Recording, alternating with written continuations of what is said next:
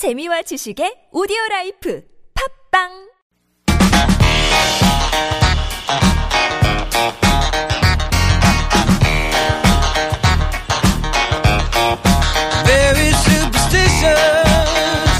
This is Koreascape on TBS EFM 101.3 megahertz in Seoul and surrounding areas, and we are getting superstitious once again for the second week in a row. Our series on popular Korean superstitions and whether there's anything to them, or are they just old wives' tales and funny little stories from the past, or should you integrate them into your life? Michelle Kang is here from the Seoul Global Center. She's the communications officer, and she brings us a little segment called Did You Know? So we'll find out what you're superstitious about. Hi, Michelle. Good morning, Kurt. Yeah, so we talked about some of the origin superstitions Mm-hmm. last week. Uh, I think you said you don't clip your nails at night because a rat will eat them and turn into something that looks exactly like you. Right. Which is fully plausible. And so I have refrained from clipping my nails at night ever since then. Um, but uh, we're going to put it in sort of a direction of human relationships and so on. But where do we start uh, setting the scene for this? Um, have you ever not have you ever like this mor- this morning? uh, Did you hear a magpie chirping by any chance? Are those the ones that sound a little bit like garden clippers, like a scissor closing? yeah, I think so. I remember when I first got to Korea, uh, all day long I heard that sound and I said, wow, that gardener really is incredibly hardworking. He's been clipping that hedge all day long. And no, it was magpies making that sound. I didn't. I heard memes again. but uh, magpies okay. night, aren't they more of a fall thing? Um, I don't know. I recently hear uh, magpies chirping near my neighborhood. So, is that good if you hear that? if you hear a magpie chirping in the morning, you can expect good news or a pleasant guest. Okay. so far, total silence. And if you hear memes at a deafening tone in the morning, Um, just means it's August, right? there's no uh, there's no particular superstition there. Why are the magpies so such good harbingers? Magpies have been long considered birds of good luck in Korea. That's why some farmers used to leave some of the fruit on trees for magpies. Uh, magpies um, have highly developed eyesight and sense of smell, so the birds made people believe that they could even remember the distinct odor of the territory they were in, from the livestock to the villagers. So uh, a stranger or a wild animal approached the village, magpies would make noise as they detected something unusual, uh, a sign of warning as their boundary was breached.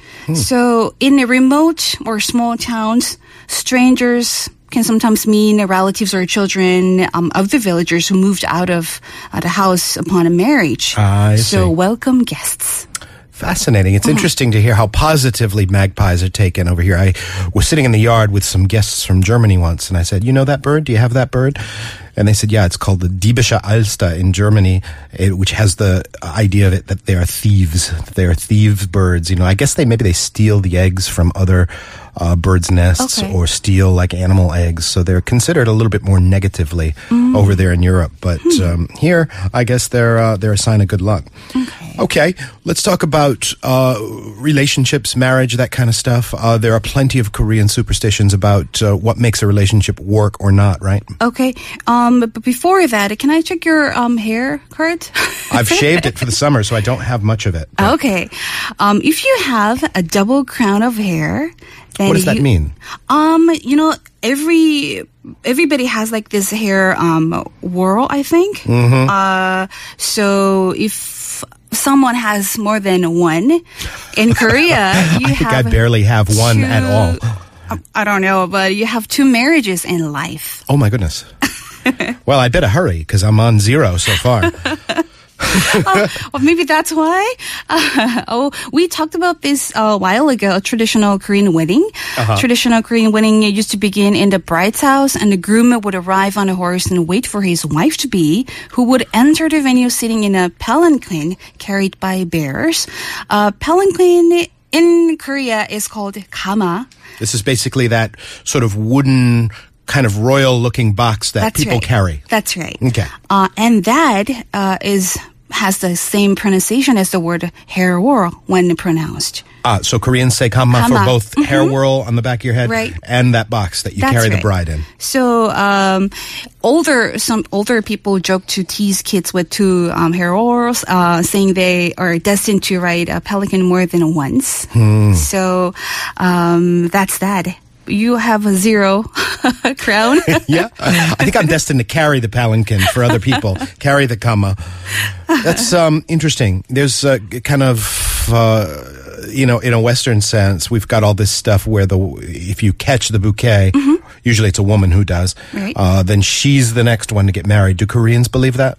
In modern wedding setting, you have to get married if you catch the bouquet at a wedding within six months. You if have not, to, you or, have or you to. will. Well, you sort of have to incur it because if you don't, then you will never get married. Oh my God. I wouldn't even get in line to catch that bouquet. Then That's too much pressure. Right, that's right. So most girls are often reluctant to receive a bouquet at the wedding. So it's really common uh, that a bride would pick her female friend who is already engaged. And set her up. Hey, you go to the front. kind of, uh, you, you know, get the the bride to get in on the deal. Now, I want you to throw the bouquet over to Jane. She's, yeah, all right, that makes sense. Um, set it up a little bit so the moment works out right. Are there superstitions about what uh, is bad for marriages and relationships? Right. Um, one of the popular tourist attractions in Korea, Deoksugung Palace, it's beautiful inside and then it has historical significance at all. Uh, and then it's beautiful inside and outside is also beautiful because there's a stone wall path, right? Yeah, it leads over to the Jeongdong Theater, right? Yeah, that's right. hmm Uh, but this romantic stone wall uh, can be uh, not a good idea for couples because um, too many people, it means you and your significant other will split soon if you walk along the path. I had heard that rumor, Okay. and I was interviewing a professor right here at one point, and I said, uh, you know, he, he told me he used to walk with his uh, wife, who became his or his girlfriend, who became his wife, and I said, that's not a good idea. And that's the rumor, and he says. You know, in my case, we've been married 35 years, so it's uh, it didn't work out that way. But I suppose if you're hedging your bets, if you're dating, maybe don't walk there. Right, right. Um, because um, at the end of the road, uh, there was the Seoul family court back in the day. So wedding couples need to walk down that path if they wanted a divorce. That's why this superstition. I see. born. Okay, so you're in the footsteps of all of those soon to be divorced people. So if your your significant other, your boyfriend or your girlfriend says, "Hey, let's take a walk by Deoksugung," you know, maybe you're in trouble. Um, how about behavior when you're in a couple and you want to keep the couple in good shape? What should you be doing? Um, you can uh, give anything else but a pair of shoes as a gift. I thought girlfriends, women, don't they love shoes? We love shoes. So you don't give your girlfriend a pair of shoes? Nope. Because um, if you give your boyfriend or girlfriend shoes as a present, they will run away in them. okay. that explains a lot, actually. No, I know Yeah? it. Okay. Uh, so yeah, run away. You, you- you are empowering your, your boyfriend or girlfriend to uh, take footsteps away from you. But if you still want to give shoes to your um, loved one, you can do that, but you can just receive a little bit of money. Uh, in that way, you can, quote unquote, sell the products. Okay. So uh, let's say like 1,001 or 101, you can just um, get that money from the girlfriend or a boyfriend. You can steal. Can I give shoe store gift certificates? That, that'll do, I think. Okay. Mm-hmm. All right. Okay. As long as that, because I'm still empowering her to put on shoes and run away, but I'm not directly doing it by Right, giving right. her the actual shoes. Okay. Okay. Uh, what other superstitions can we go through? We've got about uh, a little bit of time to get through some more.